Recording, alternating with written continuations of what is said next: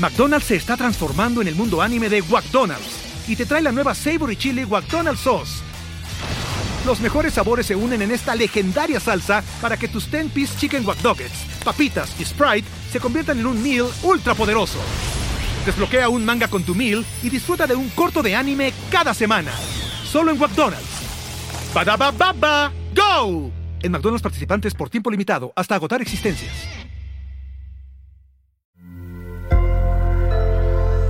Sonoro.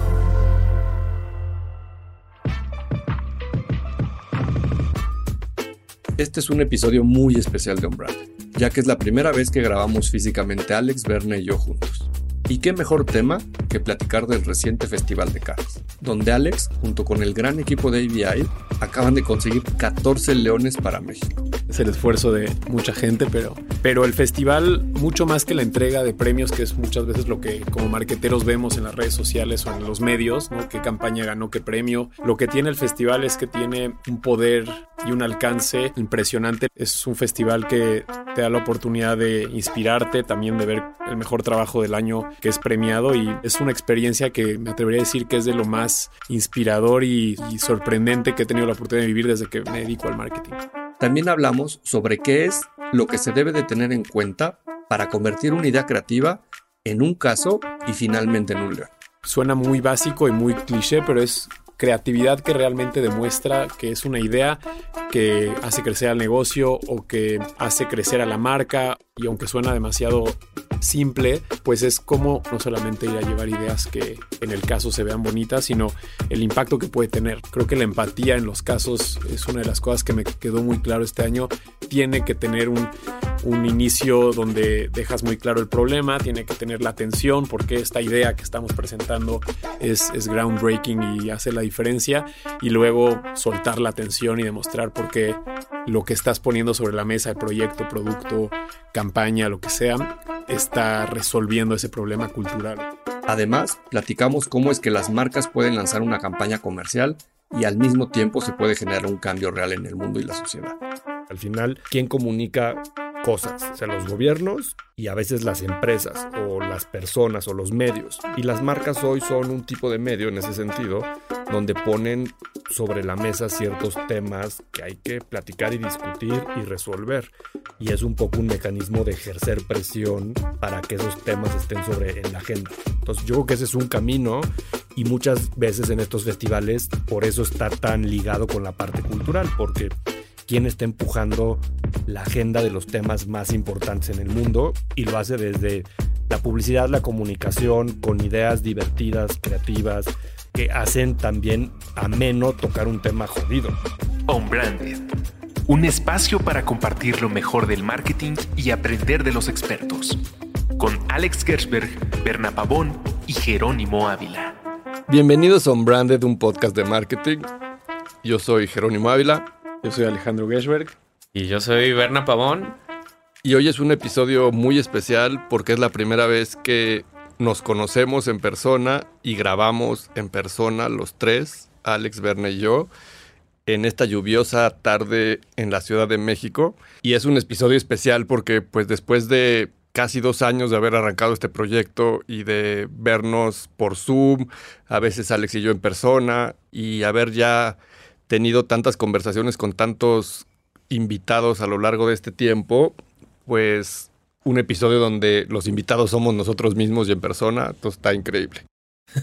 Existe la, la vuelta a la realidad de nuevo. Ahora sí ya se puede inaugurar el nuevo normal. Sí, sí, sí, total. Porque, güey, después de dos años vernos, sobre todo con Jero, Alex ya lo conocí en persona, pero, güey, es como si el holograma cobró, cobró realidad. Siri se hizo persona. Y además traemos a Alex, eh, que viene de regreso del Festival de Cannes, y así leve se trajo catorce leones bajo el brazo, y creo que pues eso puede ser un gran tema para hoy, que nos ilustre. Y llegó el hijo pródigo. Lle- lle- Regresó. Bueno, es de un equipo grande, es de un equipo grande, es el esfuerzo de mucha gente, pero... Pero, pero oye, platicar de un logro tan grande para, para México, para la publicidad de este país... Eh, obviamente para A B I como compañía y las distintas marcas y personas que están y agencias detrás de toda esa chamba, pero creo que es un gran tema, ¿no? Aprovechar que además el festival, además de los premios, pues es un festival que hay muchas conferencias y, y puedes ver las tendencias que hay en el mundo en esas conferencias, eh, en voz de gente muy chingón, experta en muchísimas materias y áreas y disciplinas. Entonces, ¿por qué no empezamos la plática, Alex? Que nos expliques qué es el festival, cuánto dura, en dónde es, cómo funciona, para que todos los que nos escuchan que, que o no lo conocen o nunca han ido, ¿cómo le describirías para alguien? Pues mira, la verdad, el festival es, es muy completo porque tiene contenido durante toda la mañana hasta las cinco de la tarde, de lunes a viernes. Y todos los días, a partir de las siete a las nueve de la noche, son las ceremonias de entrega de premios. Y van por categorías y todos los días de la semana se entrega este, varias categorías y se cierra el festival el viernes con, con los premios más grandes de Agencia del Año, Cliente del Año, este, todos los premios que son mucho más este, consolidados por red de agencia o, o por red de clientes, ¿no? De, de, de qué compañía es la compañía del año. Pero el festival, mucho más que la entrega de premios, que es muchas veces lo que como marqueteros vemos en las redes sociales o en los medios, ¿no? Qué campaña ganó, qué premio, que si fue un Grand Prix, que si fue oro, plata, bronce. Lo que tiene el festival es que tiene un poder y un alcance que en mi segundo año, es la segunda vez que tengo la oportunidad de ir, este año me, me pareció impresionante lo que la creatividad y este festival que sucede en la ciudad de, de Cannes, en, en Francia, a unos treinta y cinco minutos de, de Niza, se vuela a Niza y se llega este, unos treinta, treinta y cinco minutos a, a Cannes, con una playa espectacular, donde en la playa se ponen todos los partners, entonces el palé que le llaman a la zona donde pasa todo, donde son las pláticas, donde se entregan los premios, está prácticamente eh, al costado de la playa, y toda la playa pegada a este recinto es donde se montan la playa de Facebook, de Google, de Twitter, y es como el pasillo saliendo y entrando al, a donde las cosas pasan eh, del festival, pero, pero alrededor del festival está pasando otro festival de, de partners donde conoces gente, donde te tomas una cerveza para escuchar algunas pláticas un poco más relajadas, networking. Y creo que para todos los que estudian marketing y quieren dedicarse a, a esto, es un festival al que hay que voltear a ver. Es un festival que te da la oportunidad de inspirarte, también de ver el mejor trabajo del año este, que es premiado. Y, y es una experiencia que me atrevería a decir que es de lo más inspirador y, y, y sorprendente que he tenido la oportunidad de vivir desde que me dedico al marketing. Y me gustaría que nos cuentes dos, dos partes de... del festival. Uno, toda la parte de los premios y cómo las marcas someten todos sus trabajos, las marcas y agencias de todo el mundo someten sus trabajos para ser reconocidos por la industria, ¿no? Y, y ese reconocimiento un poco que vaya marcando también la disrupción y las tendencias. Y luego está otra parte del festival que a lo mejor es más de inspiración y educativa o académica, donde son estas pláticas, ¿no? Y, y que me gustaría que nos cuentes y que platiquemos de los casos que fueron relevantes, que llamaron la atención, donde eh, hay crea- eh, creatividad eh, para inspirarse y para aplicar en otros países, en otras industrias. Pero en el tema de, del festival, la parte de los premios, pues creo que haber logrado catorce Leones pues es un logro importante. Y me gustaría como hacer el recap desde...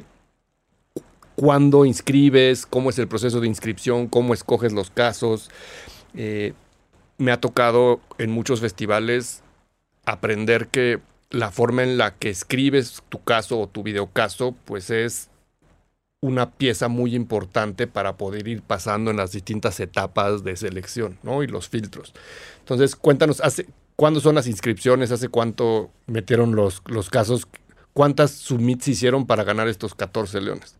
Pues mira, déjame irme un poquito para atrás. Nosotros como compañía, Ab InBev decidió eh, apostar por la creatividad eh, en Cannes hace no mucho más de cinco años. Eh, y me acuerdo que cuando empezaba esa, ese sueño de algún día ser anunciante del año, que se logró este año, este, bueno, se logró el año pasado porque es, se, los puntos que generas este, el año anterior cuando se hace la, la mención, pero, pero el sueño era convertirse en, en la la compañía que crece, drivea, que, que el crecimiento es driveado por la creatividad, ¿no? Donde la creatividad sí tiene un rol para crecer el negocio y para eh, crecer la categoría y para eh, tener gente más orgullosa de consumir estas marcas, etcétera. Y, y era un camino que veíamos con el sueño de cinco años, pero que veíamos largo y, y fue una sorpresa que se logró en menos de, de cinco años. Y creo que tiene que ver con que más allá de cuál es la estrategia, que ahorita hablamos un poco de cómo escribes los casos, cuándo, eh, cuál es el, el rate de inscripciones versus premio, creo que lo más importante es que el festival y los jueces y la forma en la que está organizado tiene un nivel de seriedad que creo que se podría comparar con lo que hacen los Óscars con el cine, lo que hace este, los Grammys para la música, porque es realmente los mejores de la, de, de la industria calificando el trabajo de los demás y, y poniendo eh, una organización por detrás para garantizar que eh, por más política que pueda existir, se esté premiando lo mejor del año y se esté dándole credibilidad a, a todo lo que representa el Festival de Creatividad de Cannes. Te diría que el proceso para eventualmente convertir un caso en, en León, dependiendo el, el, el color o dependiendo si es un Grand Prix, pero para que sea material de, de León, creo que es... Suena muy básico y muy cliché, pero es creatividad que realmente demuestra que, que es una idea que hace crecer al negocio o que hace crecer a la marca o que ayuda a la comunidad o que realmente utiliza esta, esta idea o, o la creatividad para hacer una herramienta de, de negocio o de generar más valor, ¿no? Y aunque suena demasiado simple, pues es como... tener esa idea y contarla y obviamente tomar en cuenta no solamente la realidad de la idea, no solamente ir a llevar ideas que en el caso se vean bonitas, sino el impacto que puede tener, ¿no? Hay muchas categorías que incluso hablan de premiar lo que va a ser el, en el futuro la categoría de lo que están premiando o, o de la industria de marketing per se, ¿no? La categoría que, por ejemplo, llaman Titanium tiene eh, la responsabilidad de ser la las ideas y los proyectos que van a, a llevar al marketing a un siguiente nivel o a, o a esa marca o a ese proyecto a un siguiente nivel. Entonces, eh, es, es algo que está muy sólido y si tuviera que empezar desde si eres una agencia, eres un cliente, cómo le entras al mundo de, de Cannes, creo que lo más importante es empezar a conocer las categorías, empezar a conocer qué está ganando por categoría. Se habla mucho de que cada año hay un poco de un, de un ángulo. Siempre... se habló de que, bueno, estaba el año del Black Lives Matter, del tema L G B T, de diversidad e inclusión, del tema la mujer. Siempre hay un poquito de esos temas en tendencia que claramente están en el top de, de lo que la gente está hablando en el mundo y el marketing no es ajeno. Es un tema cultural global. Es un tema cultural, pero creo que también te juega a favor que todo lo que estás desarrollando como marca o como compañía sume, no específicamente a esos temas que están siendo... trending topic, por así llamarlos, en la, en la agenda cultural, pero que sí respondan a temas que son relevantes en la cultura, en la actualidad, y que están resolviendo problemas que gobiernos, marcas, industrias no están pudiendo resolver. Creo que eso es una de las primeras cosas que, que me, me llamó la atención de este año en Cannes, que, que lo que gana es lo que hace un statement contra, o tal vez no, no contra, pero que hace un statement a la realidad que estamos viviendo, que abre puertas a la comunidad, que abre... Eh, que, que derrumba cualquier tipo de prejuicio y creo que esa es la forma en la que los casos llaman la atención. No olvidemos que hay jueces que son de todos lados del mundo. Entonces, ahorita que seguramente me vas a preguntar del tema de cómo construir los casos, el primero y más fácil consejo es piensa que tu marca la puede no conocer a alguien que te está juzgando, que está sentado en Corea, Australia, Singapur, Vietnam y no conoce tu marca y tienes dos minutos para contarle quién es tu marca, por qué hizo eso y por qué es tan espectacular como para ganar un León. Entonces, también la capacidad de contar la historia correcta en los dos minutos que tienes es sin duda clave para ver qué tan lejos puedes llegar con ese caso. Y normalmente lo escribes y le vas dando vueltas como a un, a un guión de ese caso y después lo graban y hay varias ediciones. O sea, qué tan... ¿Qué tan evolutivo va siendo ese proceso? Si es tan importante hacerlo con precisión. O sea, hay que ponerle mucho tiempo y energía a eso, ¿no? Sí, definitivamente la mayoría de las ideas, y es un poco el racional y lo que debe ser de las ideas que ganan Cannes son ideas que tienen un alcance grande y que no son ideas que nacieron con el caso para ir a Cannes, ¿no? Entonces, normalmente crear el videocaso debe de ser un happy problem de agarrar un montón de contenido, un montón de este un montón de cosas que tienes que meter en una licuadora para que te den los dos minutos, desde contenido que fue a los medios, contenido behind the scenes, entrevistas, eh, reacciones. Entonces, lo normal es que tu campaña, tu idea, haya salido a la, a, a la vida, haya salido a, a estar allá afuera, y el caso sea la recopilación de todo lo espectacular que el caso trajo a la mesa, ¿no? Eh, reacciones de la gente, impresiones de, de la industria, el impacto que tuvo incluso cuando se trata de gobiernos. Y entonces el caso tiene que tener la capacidad de recopilar todo lo que el proyecto, la idea buscaba y contarlo de una manera este, emocionante. Creo que la empatía en los casos es una de las cosas que me quedó muy claro este año. Eh, si no había un sentimiento, y no es que sea telenovelesco así de drama por drama, pero sí tiene que tener un, un inicio donde dejas muy claro el problema, tiene que tener la atención porque esta idea que estamos presentando es, es groundbreaking y hace la diferencia, y luego soltar la atención y demostrar por qué lo que estás poniendo sobre la mesa, el proyecto, producto, campaña, lo que sea, está resolviendo ese problema cultural o ese, ese obstáculo en la vida de alguien. McDonald's se está transformando en el mundo anime de Whac Donald's y te trae la nueva Savory Chili Whac Donald's Sauce. Los mejores sabores se unen en esta legendaria salsa para que tus diez piece Chicken Whack Doggets, papitas y Sprite se conviertan en un meal ultra poderoso. Desbloquea un manga con tu meal y disfruta de un corto de anime cada semana. Solo en Whac Donald's. ¡Badabababa! ¡Go! En McDonald's participantes por tiempo limitado hasta agotar existencias. Creo que algo complicado también para el cliente y la agencia es como entender que sí tiene ese potencial. Porque, digo, no sé si de todo lo que se trajeron, todo fue lo que concursó. Y a, y a lo mejor esa es también un, una práctica constante, ¿no? Que tú probablemente entiendes que a lo mejor una campaña dio el resultado de negocio para la cual fue planeada, pero no tiene la forma o no está en el contexto adecuado, hablando de, de que también hay una agenda contextual que da una capacidad de, de, de, de éxito sobre... Claro, y entonces también eso como marca, pues...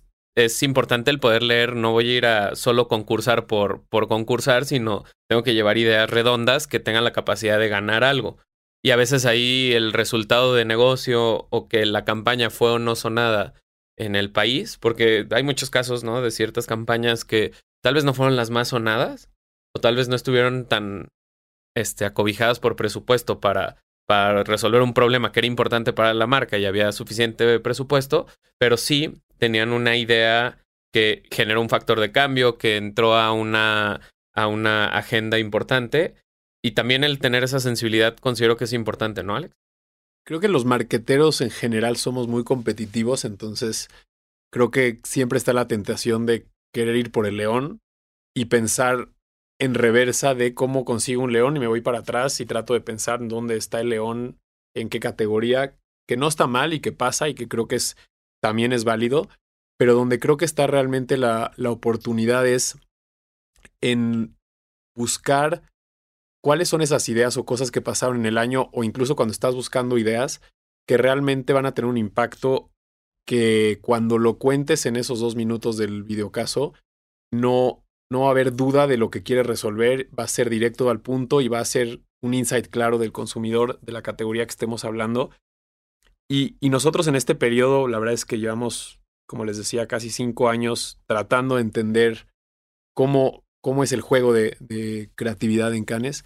Y, y creo que el aprendizaje es que la, las categorías que escoges, las ideas y los resultados de las ideas tienen un papel enorme en los resultados que va a tener el, el caso, ¿no? Y siempre que piensas en una idea para una campaña, sea algo pequeño para calendario cultural, sea una campaña grande o sea un statement como el caso, no sé, de Nike cuando utilizaron a Colin Kaepernick para sostener su campaña que siempre ha estado amarrada al Just Do It, eh, pero, pero con el concepto de Dream Crazy, eh, pues te das cuenta que al final son ideas que van a tener un impacto en el negocio y que si las quieres llevar a Cannes, que tiene un alto costo de, de registro de cada una de las ideas y de cada uno de los entries, vas a poner en juego una cantidad de dinero, ya sea como negocies con tu agencia, si es mitad y mitad del fee, del entry, o, o lo paga la marca, o un año y un año, depende, hay muchas formas de, de dividirlo,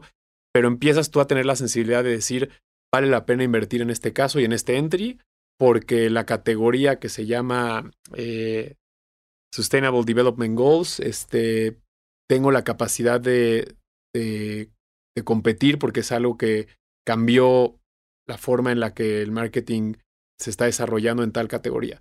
Creo que van a haber muchas pruebas y errores. Creo que este caso, este año nosotros fuimos con la sorpresa de... ¿Ese es el concurso de pesca? Es el, eso bueno, cuéntanos un poquito de ese caso para ponerle como un ejemplo específico. Claro. O sea, píchanos esa idea, o sea, más o menos cómo va el video de dos claro. minutos. Somos jurado. Pues, pues mira, el video de dos minutos tiene un montón de color, sentimiento, porque se trata de la comunidad de pescadores, donde la triste realidad es que hoy por hoy hay más plástico que peces en el, en el mar, y los pescadores muchas veces eh, están viendo mermas en su ingreso mensual porque salen a pescar y regresan con muchos menos eh, peces de los que antes podían salir a pescar. Y entonces nace la idea de poder compensar a los pescadores a un precio competitivo si pescaban plástico en vez de pescar, eh, salir a pescar peces, ¿no? Y empieza con este concepto de hay mucho plástico en el mar, hay más del que nos gustaría, los pescadores están ganando menos, es una comunidad que se está viendo mermada por el plástico. Corona es una marca que ha estado relacionada con la playa, el mar, esos momentos desde que nació. Y llevan muchos años haciendo campañas de limpiezas del océano. Se, está constru- se ha construido el tema de eh, no utilizar plástico de un único uso, limpiar las playas, el rol que tenemos los seres humanos para cuidar el paraíso, las playas. Y entonces aparece esta comunidad que está sufriendo la realidad de tener tanto plástico en el mar y, y sale esta idea del torneo de pesca de plástico, donde los pescadores salen a traer la mayor cantidad de, de plástico que puedan en, en un periodo de tiempo, y el precio que se le da a cada este, kilo de, de plástico competitivo con los pescados, ¿no? Entonces, automáticamente tiene un impacto positivo para la comunidad de pescadores.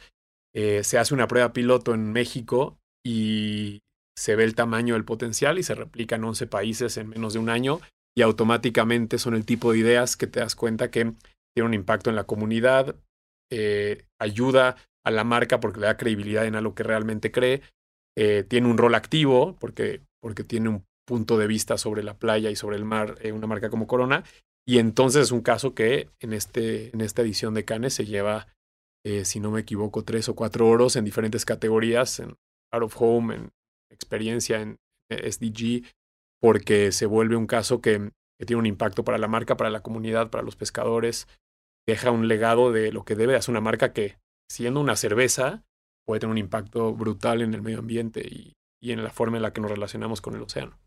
Y yo también siempre he entendido como este acercamiento desde la creatividad a los premios. Hace algunos años como que no entendía si era un tema egocentrista, ¿no? Y de reconocimiento y así.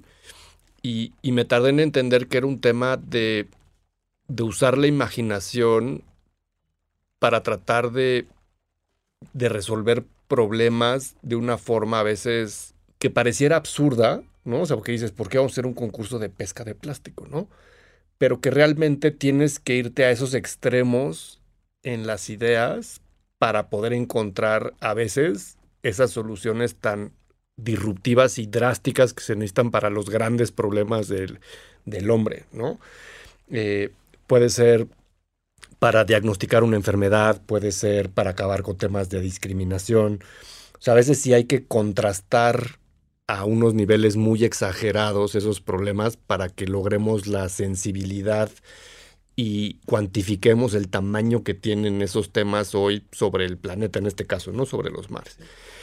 Y entonces, pues no es que a lo mejor ahora los pescadores dejen de pescar peces y se dediquen todos a pescar plástico, pero también es una forma divertida y diferente de hacer conciencia de un problema allá afuera y cómo afecta, como dices, a toda la parte local. Y creo que cuando entiendes los festivales y los premios y el reconocimiento de la industria, de cómo encontrar maneras de comunicar esos problemas de una forma relevante, diferente, divertida, con ingenio, ¿no? Eh, en términos de la solución del problema. Yo he visto muchos casos de, de festivales que, que son soluciones probablemente poco, poco prácticas a que sean reales en el hoy, pero que sí empujan los límites de imaginarnos cómo va a ser el futuro. Y a veces es como la ciencia ficción, creo, en el cine. O sea, hay, hay muchas cosas de la ciencia que se basan en la ciencia ficción. Dicen, ah, pues es que Volver al Futuro había patinetas que vuelan, o zapatos que se abrochan solos, o mil y una ideas que pues, hace veinticinco años parecían absurdas, pero que sirvieron de inspiración para tratar de... Pues sí, yo creo que sí va a haber coches autónomos. Esos absurdos terminan siendo el prototipo de nuestra realidad, ¿no? Y que a lo mejor no se materializa ese absurdo, pero sí en el camino de esa, de esa, res, de esa respuesta no viable... encuentras una que probablemente sí lo es, ¿no? Y que, y que a lo mejor el mensaje, eh, a todos nos cae el, el punto de decir, oye, y si un pescador salió y rescató este plástico, probablemente yo en mi día a día puedo contribuir un poco, ¿no? Y que creo que al final algo, algo bien importante, Alex, y creo que es algo que nuestra industria tiene y que tal vez nosotros como marqueteros debemos de llevar a la práctica siempre, es que tenemos la capacidad y tenemos los recursos que muchas veces se, se, se desvirtúan en solamente resultados comerciales, ¿no? O, o, que, o que el camino fácil es que toda esa creatividad y todo ese recurso, tanto humano como económico, se vaya a, a resolver el problema del negocio y hacer una campaña para vender más cerveza, lejos de voltear a otros casos. Y creo que también los premios promueven justo eso, ¿no? El... Aquí no venimos a hablar de qué campaña tuvo el, el K P I más rentable, ¿no? O, o cuál fue el retorno de inversión mejor. No sé si exista un premio para eso en Cannes. Pero, más, es más E F I eso, por ejemplo. Es, ¿no? Pero, exacto. Y me imagino que este tipo de premios justo buscan eso, ¿no? El poner en... Porque después de esto viene también una, una siguiente campaña de reconocimiento, ¿no? Y de, y de hablar que esto sucedió y que México... Digo, no sé, qué orgullo que hoy marcas mexicanas están participando en eso... Y nos ponen en, en, en, el, en el mapa global de, de la creatividad, que probablemente eso hace veinte años era ni, ni siquiera imaginable, ¿no? Mira, hay dos ejemplos que iba a esperar la otra parte de la que hablaba Jero, pero, pero hace mucho sentido contárselos. Hay, hay dos cosas que pasaron este, este año en Cannes que a mí me, me volaron la cabeza y me, me hicieron darme cuenta que a veces la palabra creatividad nosotros la llevamos justo a, a, a locura, a cosas que no van a pasar o a proyecciones imposibles. Y una, una de las pláticas, mi, mi impresión de, del poder que tiene el Festival de Cannes es que en la agenda cultural logra cosas que creo que ningún otro lugar logra. Y, y una de las pláticas incluía un video del presidente de, de Ucrania, literalmente desde sus headquarters, diciendo... Ustedes, que son la comunidad creativa del mundo, son las personas que más nos pueden ayudar a salir de lo que estamos viviendo, que es completamente impensable que en, en pleno veinte veintidós tenemos una guerra como la que estamos teniendo. Y él en ese video literalmente invita a, a la gente creativa de la industria a decir, ustedes son quienes nos pueden ayudar, porque no, esta guerra no se va a ganar con quien tenga la mayor cantidad de armas, sino cómo vamos a, a poder da, salir de esta locura de la que estamos metidos. Y me, me hace mucho sentido porque uno de los premios más grandes que se llevó Ucrania, Ucrania fue uno de los temas más importantes del festival porque los creativos ucranianos con todo lo que estaban viviendo salieron a sacar ideas. Y hay una que me parece brutal que fue la preocupación de que estaban bombardeando Ucrania y muchos de los monumentos y cosas de los cuales los ucranianos se sentían orgullosos. En la guerra se perdieron edificios, museos y un grupo de creativos se dan cuenta que muchos de los lugares que los... enorgullecen, se iban a destruir y en alianza con una tecnología que a través de la cámara de los celulares, todo lo que grababan, eh, imagínense que nos vamos nosotros al Ángel, al Monumento de la Revolución, a, a los museos y con una tecnología en la que con nuestro celular grabamos todo lo que está ahí y lo subimos a una plataforma y esa plataforma convierte todo lo que estamos grabando en... en patrones y en mapas que lo convierten en realidad aumentada. Y literalmente la idea, que es para mí es, es uno de los ejemplos de cómo la creatividad puede, puede trascender incluso de solamente eh, lo, lo terrenal, crearon un mapa y una ciudad y, y, y lograron llevar a este mundo de la realidad aumentada el Ucrania que existía previo a la, la guerra. guerra.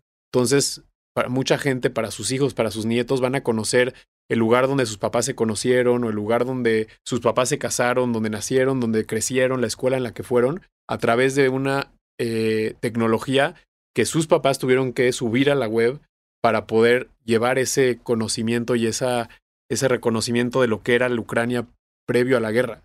Entonces, es una mezcla de, del futurismo con la realidad, pero que le permitió a muchos ucranianos no perder algo de lo que se enorgullecen de su de su patria, de sus raíces, de su historia, y que la creatividad permitió desbloquearlo. Entonces, ahí es donde te das cuenta que la creatividad, si la sacamos de ese mundo como... Sí, no solo es la comunicación. Cliché, no es comunicación y decir, ¡ay, qué buena idea!, ¿no? Sino es cómo resuelves problemas que hoy eh, puedan realmente hacer la vida de los seres humanos más fácil. Otro caso similar que para mí fue... fue Me, me, me hizo creer que la creatividad sí tiene un poder más grande del que yo creía que tenía. Es esta idea donde crean una isla en aguas internacionales para que las mujeres, que si no me equivoco es, esto es en Honduras, país donde estaba prohibida la pastilla el día después, pues la creatividad eh, trae una solución que es una isla, creo que era de dos metros por dos metros. O sea, era literal nada, pero era en aguas internacionales, un pedazo de tierra firme, para que vaya la mujer eh, en, en la necesidad de tomarse una pastilla del día después, se la tome en aguas internacionales y una lancha la regrese al país donde lo que acaba de hacer es completamente ilegal. Y más allá de que es una idea brillante para ayudar a estas mujeres a, a, a tomar una decisión que es, tiene que ver con sus vidas, su futuro, su cuerpo, eh, se convierte en una idea que hace que el gobierno voltee a ver lo que está pasando y cambie una de las leyes de el uso de la pastilla del día después. Entonces, este es otro caso que cuando ves eh, dos minutos de un contenido espectacular, te das cuenta que alguien, gracias a la creatividad, resolvió el problema de, de varias mujeres, familias, eh, de un país donde inexplicablemente en pleno veinte veintidós las mujeres no tienen la capacidad de decidir qué hacer con su cuerpo y con, y con su vida, ¿no? Oye, y por ejemplo, algo que también se me hace muy interesante es cómo, en el primer caso que mencionabas del tema de ucranianos, como también esos insights vienen súper recogidos de quien vive esas, esas ideas y no las está capitalizando erróneamente una marca, ¿no? Que luego también pasa eso, ¿no? Esas líneas donde dices, pues vamos por el Cannes del próximo año. Y entonces ya el, el, el no es primero el huevo o la gallina, ¿no? Es como que primero pienso en el premio que quiero ganar y después hago la campaña, que es incluso hasta común, malamente. Pero ahorita que mencionabas ese caso...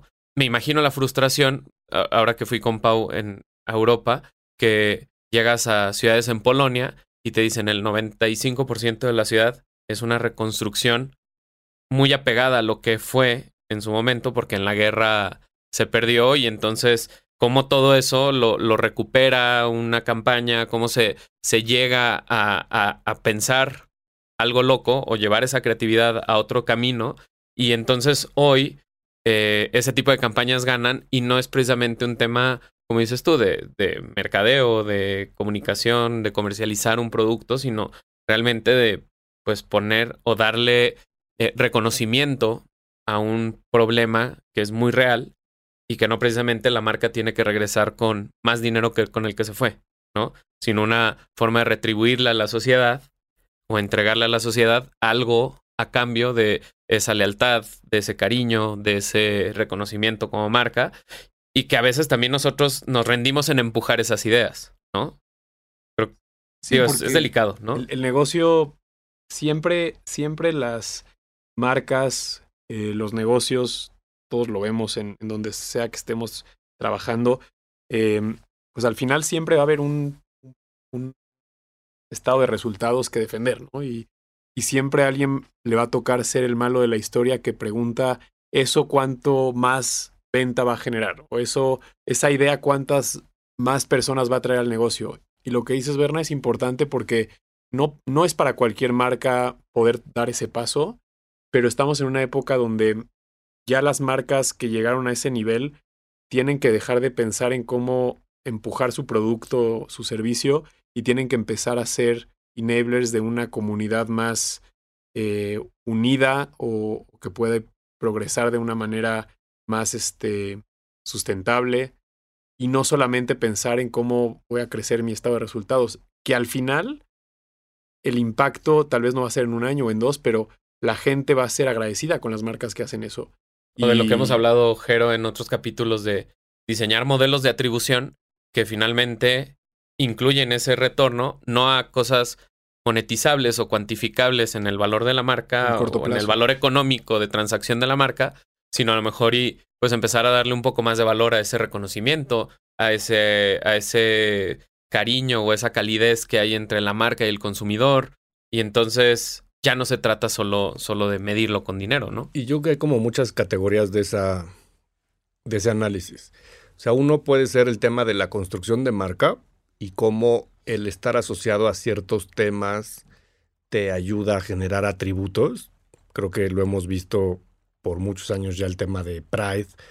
Eh, me platicaban hace unos días que, que en la última marcha que hubo aquí en la Ciudad de México pasaban como carritos alegóricos patrocinados por marcas, y como había muchas marcas que las abucheaban porque eran marcas que no venían al caso. Oportunistas. ¿No? Oportunistas. Y, y es que es ahí donde, donde entonces ya la agenda te lleva solamente a, a llevar el, la moneda de cambio a la, a la causa, ¿no? De acuerdo. Entonces hacían el chiste de el, el carrito de Galerías El Triunfo, ¿no? Y pues, ¿qué tiene que ver Galerías El Triunfo con claro. el tema de diversidad, inclusión? Entonces, cuando no eres una marca activa, como a lo mejor lo ha sido Doritos con los años, que fue los primeros que sacaron un producto que se llamaba Rainbow, que veían Pride en otras temporalidades, Skittles, como el Halo, ¿no? Claro, sí. Entonces, pues traes un poquito más de, de credibilidad para... El terreno recorrido. Y, y para de que realmente estás haciendo un cambio en que la sociedad sea un poco más sensible a esos cambios culturales que están haciendo, ¿no? O sea, yo creo que eso es el rol que hoy tienen las marcas como presupuesto. O sea, al final, ¿quién comunica cosas? En, en, o sea, los gobiernos... Y a veces las empresas o las personas o los medios, ¿no? Y las marcas hoy son un tipo de medio en ese sentido, donde ponen sobre la mesa ciertos temas que hay que platicar y discutir y resolver. Claro. Y es un poco un mecanismo de ejercer presión para que esos temas estén sobre en la agenda. Entonces yo creo que ese es un camino, y muchas veces en estos festivales por eso está tan ligado con la parte cultural, porque ¿quién está empujando la agenda de los temas más importantes en el mundo? Y lo hace desde la publicidad, la comunicación, con ideas divertidas, creativas, que, que, que hacen también ameno tocar un tema jodido, ¿no? O sea, y nadie que, y... quiere hablar del aborto o del plástico en el mar, pero pues lo tienes que tratar bueno, a veces bueno, desde de un, de un ángulo distinto para que sea entretenido. Y que también estos premios, de cierta manera, hacen más sexy o más atractivo el tener esos temas, ¿cierto? O sea, porque si, si hablamos de que faltan herramientas para medir qué tan viable o no puede ser tener estas causas o estos temas en la agenda de la marca y en su comunicación, pues este tipo de, de, de festivales también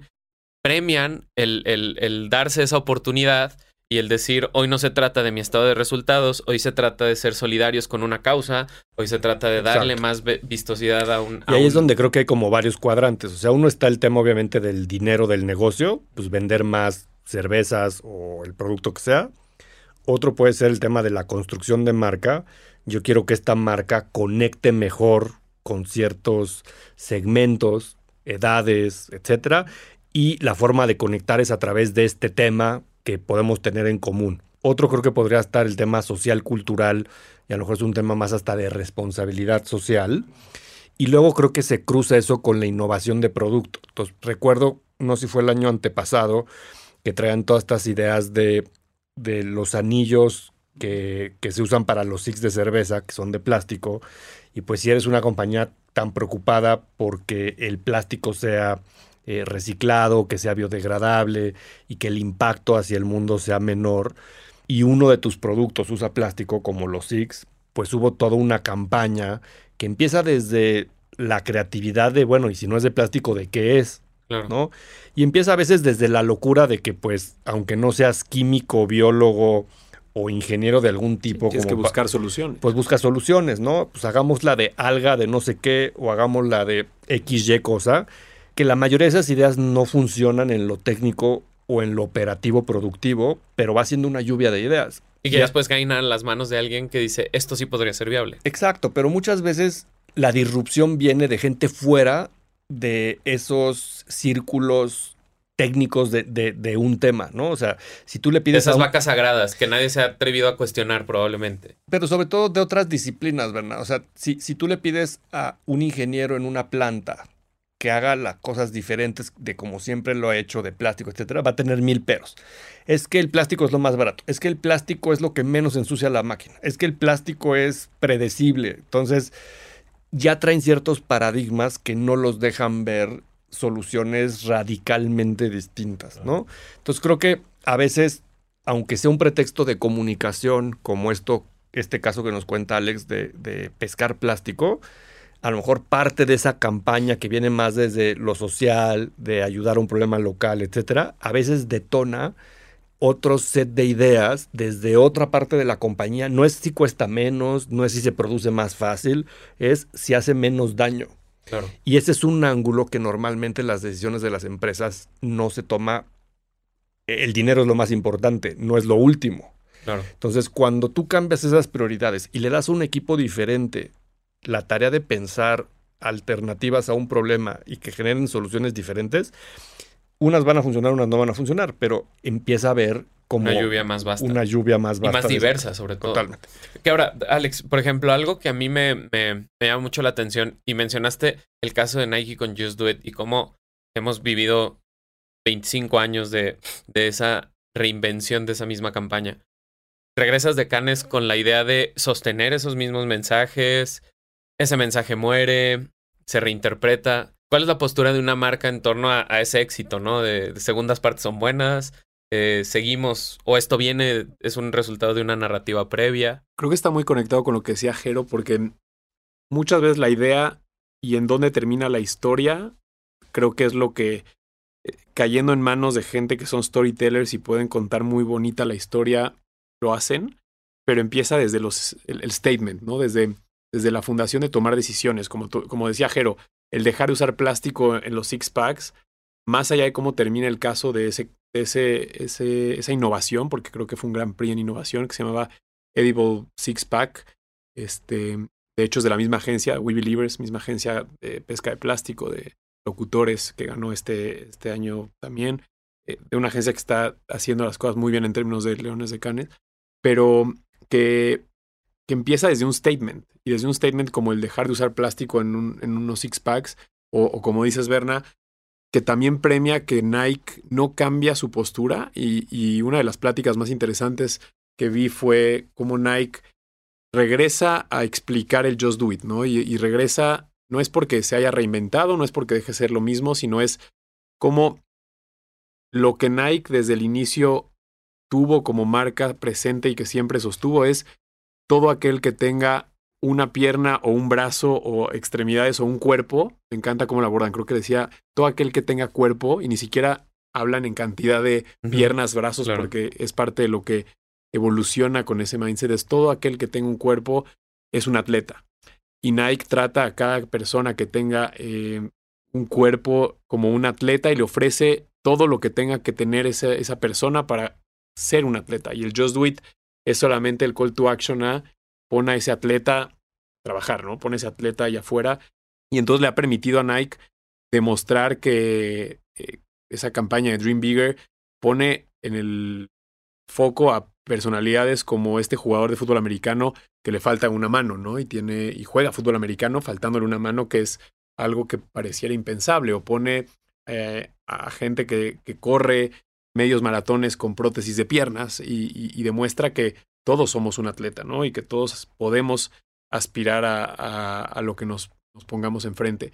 Y entonces el Just Do It continúa, y cuando ponen a Colin Kaepernick con esta frase de, de que lo que crees es importante, aunque tengas que poner, sacrificar algo, como cuando él tuvo que sacrificar su carrera por lo que él creía, entonces believe in something even if you need to sacrifice everything.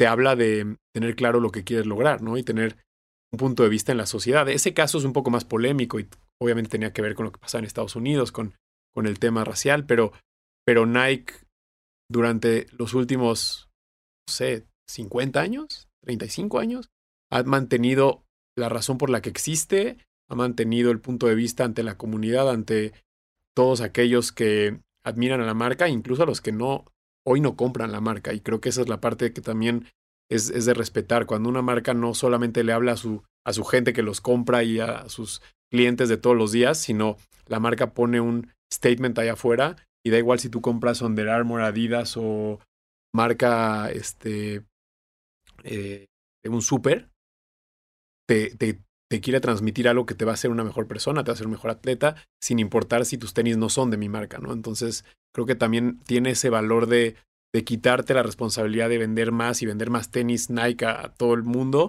y no, sino poner una propuesta de valor allá afuera, incluso para gente que tal vez no le alcanza, no tiene la oportunidad de comprar tus tenis o tu ropa todos los meses, ¿no?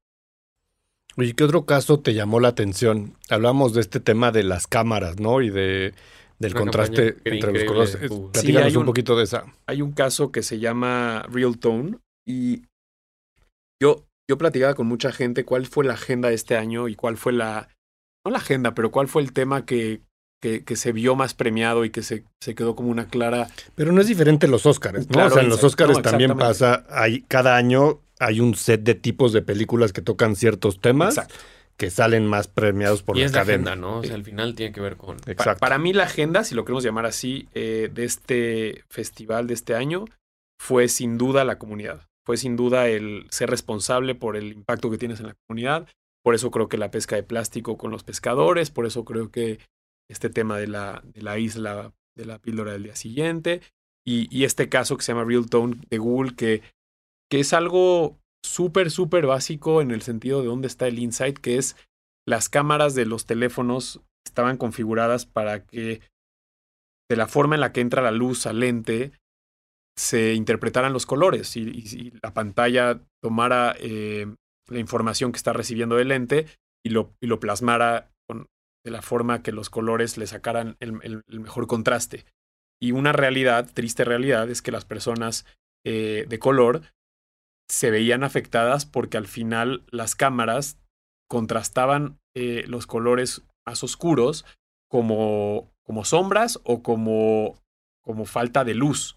Entonces muchas veces una foto que una persona con tez un poco más blanca, la misma foto con una persona eh, con facciones de, y tez más oscura, se, se perdía el contraste, se perdía la forma en la que se delineaba la cara, se perdía este, el contorno. ¿Por qué? Porque la configuración de la cámara hacía que, las, que, que se, se leyera como si es una sombra o como si es una parte oscura de la foto.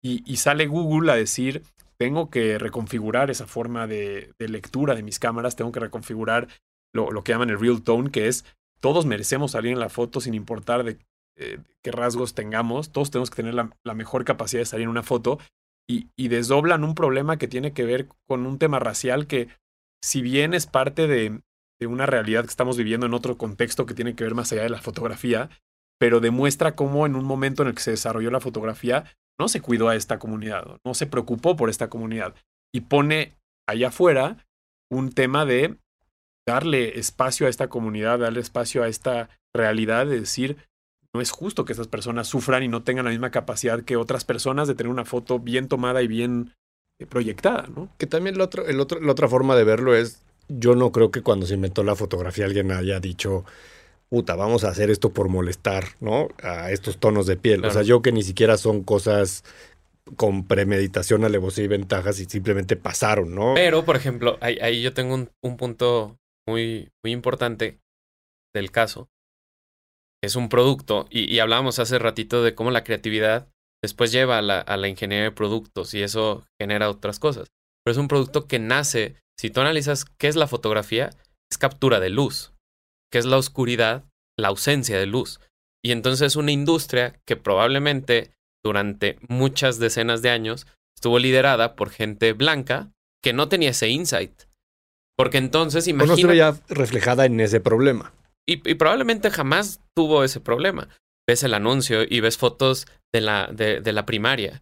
Imagínate la frustración de toda una comunidad de no, de no poder llegar a ese recuerdo de una forma atada a la realidad, porque el mismo dispositivo creció o, o, o, o se desarrolló en una industria donde ese insight no era tomado en cuenta, que tal vez a lo mejor y no es un tema per se de discriminación directa, sino que eso jamás estuvo entre los problemas a resolver de la, de la ingeniería de ese producto que sabes en particular. Que, pero eso conectándolo con el tema del contexto, o sea, pero quería hacer el punto de que no necesariamente a veces es cambiar algo que estaba mal por una razón original, sino creo que a veces en otro contexto hoy, como el que somos más conscientes y sensibles de esas diferencias y de esos problemas que a veces no identificábamos con problema y hoy sabemos que es un problema, y entonces hay, es, es como corregirlo, ¿no? Exacto.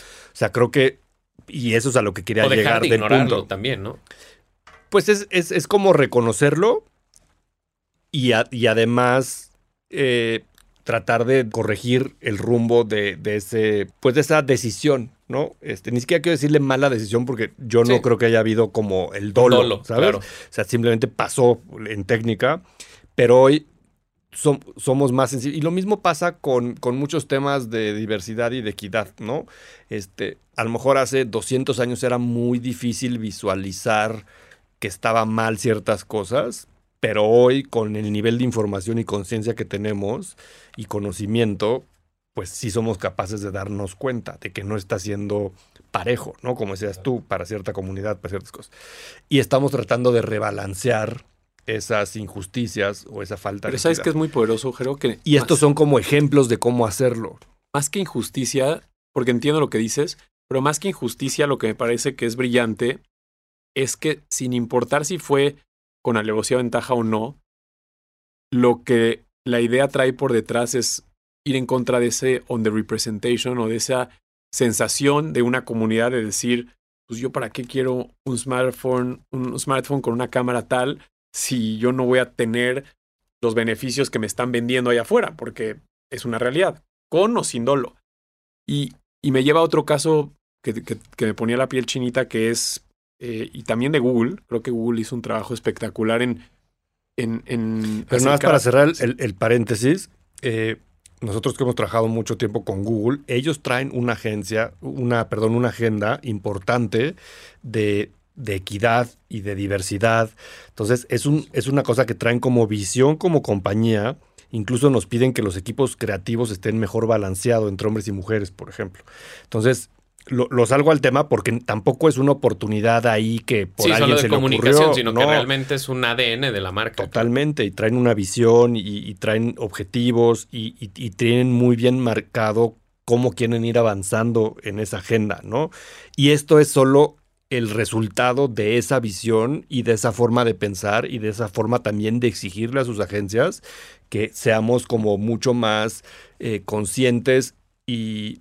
y que nos pongamos a chambear en esos temas. Porque sí, porque el mismo año que sacan, eh, y esto pensando en premios, porque la agenda es mucho más grande y tú, Jero, con, teniéndolos como clientes, lo entiendes y lo ves en el día a día, pero ahí te das cuenta cómo llegan a, a un festival de Cannes con muchas cosas que, que, que, que le agregan valor y que demuestran la agenda que tienen. Otro caso que me pareció espectacular fue todo lo que hicieron en reprogramación de, de reconocimiento de voz del OK Google, para tener acceso a, a, por ejemplo, a personas con síndrome de Down que, que batallaban con el OK Google, este, que batallaban eh, de poder utilizar toda la tecnología que Google tenía allá afuera por un tema de, incluso de evolución de la tecnología, ¿no?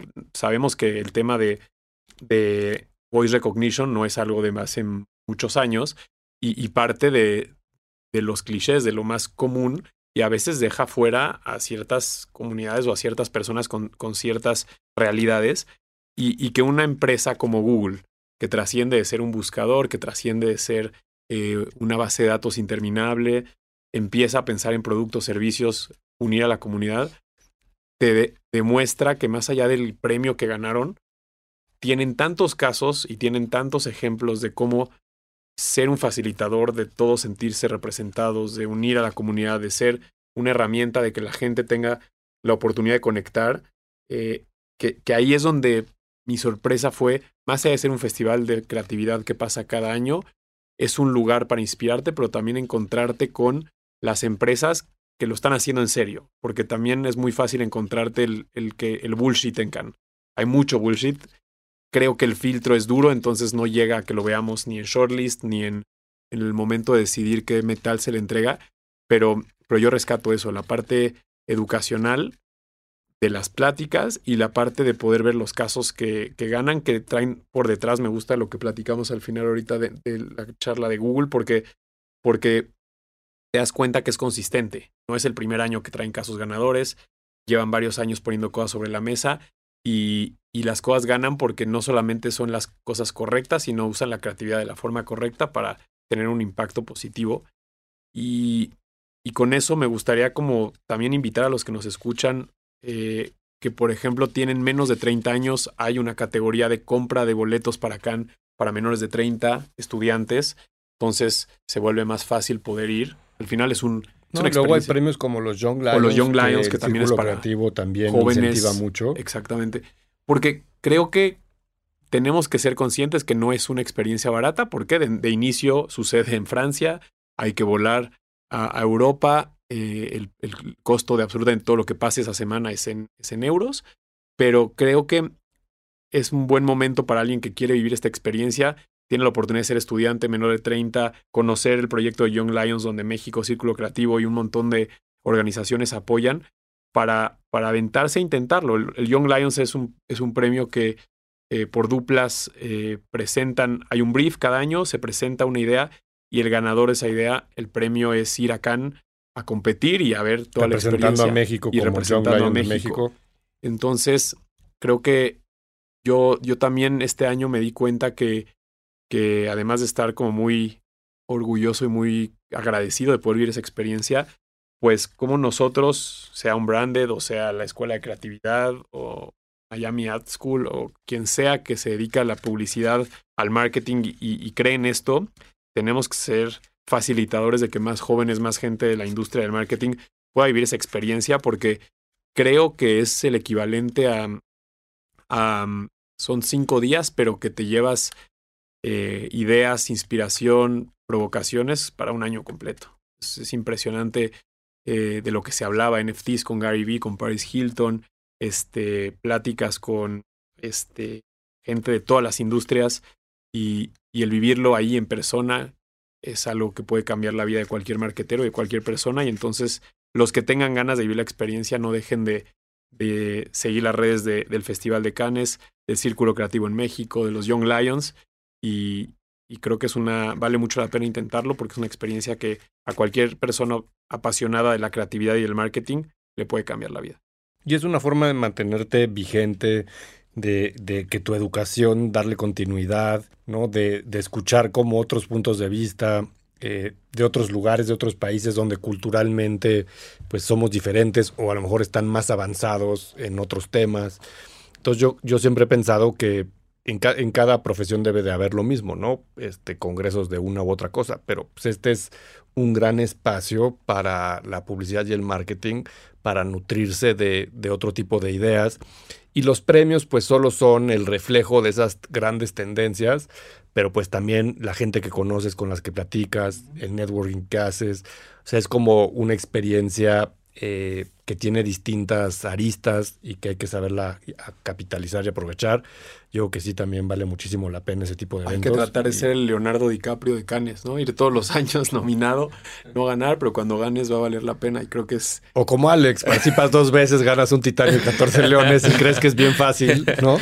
Llegas y llegas a... Te echas a perder en dos años. No, pero, pero creo que... Ya lo haces hay... una norma, ojalá. Hay que intentarlo, ¿no? Sí. Oye, pero creo que algo también importante de este tipo de, de espacios es el darte la oportunidad de, de seguir construyendo, porque también me imagino a esos espacios llega gente, pues la crema de la crema, y a veces el tener la humildad de decir, vengo a aprender un poco más y a llevarme algo de lo que regresé, porque luego creo que también eso a veces termina siendo un tema de actitud, ¿no? De, bueno, yo vengo a que me reconozcan y que me aplaudan, y ese espacio se pierde porque ibas a eso, lejos de recuperar buenas prácticas de otros países, conocer más gente, o sea, como Al, al, como que también existe eso y se tiene que hablar de eso, ¿no? Quien va solamente al shitposting y el, y el, y el ir a, a mamasearse y el que va realmente a traer leones y a, y a aprender, ¿no? No, y aparte ahorita voy a atorar públicamente a Alex para que se comprometa a que cualquiera de ustedes que nos escucha que quiera meter su caso el próximo año y Alex le quiera, quieran preguntarle a Alex un tip de, de cómo hacer su caso, cómo grabar su video, búsquenlo en, en, en sus que, redes que sociales. Un mensaje a cotizaciones arroba Unbranded. No, no. Solo por esta semana estamos en un treinta por ciento off. No, no. Vamos no. a capitalizar Bus, al niño búsquenlo, pródigo, ¿no? Búsquenlo en las redes sociales y, y pregúntenle. O sea, yo claro, creo que... Claro, porque creo que es, es, es, esto es un tema de industria, ¿no? Y entre sí. más personas se animen a estar ahí... Este, no, yo ahora tiene la gran responsabilidad. No, seguro, y, pero creo que hay que regresarle un poquito a la industria cuando te da tanto reconocimiento y tantos premios como estos, Alex, y, y creo que ese reconocimiento es que le ayudes a, a esas personas que a lo mejor no han tenido esa fortuna o no han tenido esa experiencia, va a ser su primera vez, y creo que sí tiene mucho chiste cómo hacer los casos, y lo que he visto que pasa en otros países y con... con algunas agencias de redes que entre ellos se ayudan.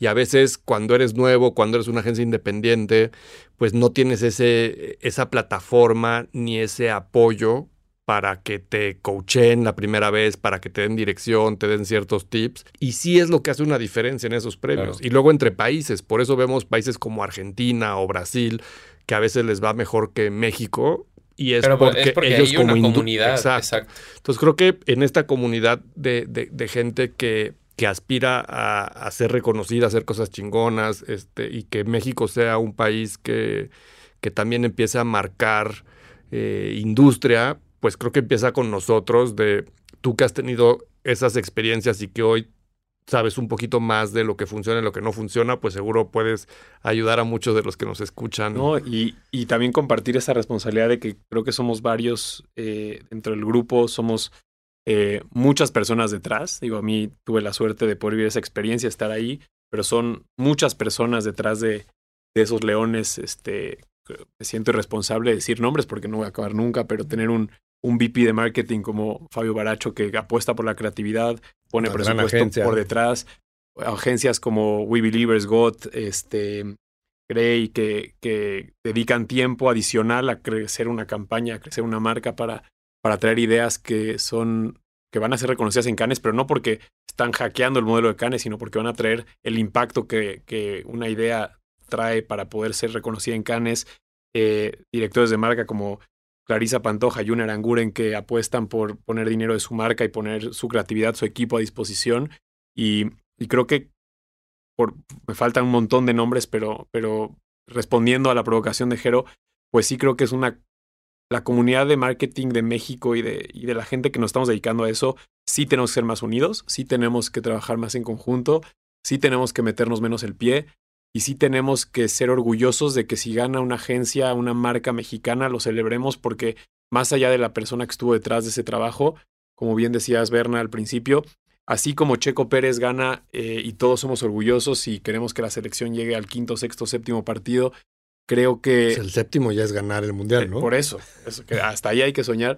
Eh, y así como queremos que en el fútbol las cosas salgan bien y, y los chefs que rompen la rompen fuera de nuestro país y en los Óscars que la estamos haciendo espectacular como país, pues la creatividad tiene que ser algo que está a la par. Y lo que creo que nos está faltando en este país es, así como se une el cine para ganar Óscars, se une eh, eh, el fútbol idealmente en otros países más que en este, pero que estamos tratando de romper el...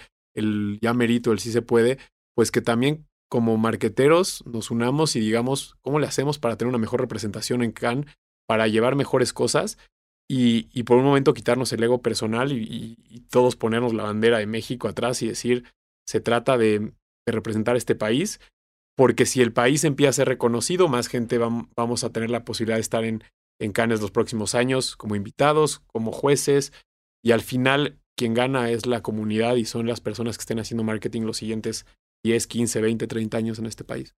Pues muchas felicidades, Alex.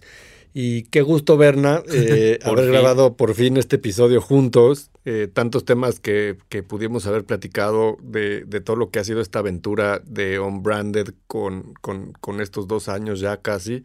Y, y bueno, pero no quisimos dejar de aprovechar el contexto de, de que el festival acaba de pasar. y de todas estas experiencias que nos cuentas, Alex. Y pues a los que nos escuchan, nos encuentran en las redes sociales como arroba Unbranded Podcast. Eh, yo soy Jerónimo Ávila. Yo soy Berna Pavón. Y yo soy Alex Gershberg. Muchas gracias y nos vemos. Y nos vamos por unas chelas. Nos vemos en el siguiente capítulo. Gracias. Gracias por escuchar Unbranded. Revisa el resto de nuestro catálogo, donde seguramente encontrarás otra conversación que será de tu interés. Tus comentarios y ratings en las plataformas de escucha nos ayudan a crecer y llegar a más personas. Nos escuchamos en el próximo episodio de Unbranded, un podcast de marketing. Unbranded es una producción de Sonoro.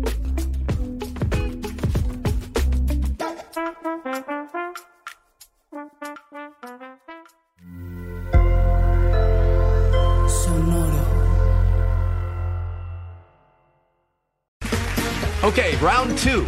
Name something that's not boring. A laundry? Ooh, a book club. Computer solitaire, huh?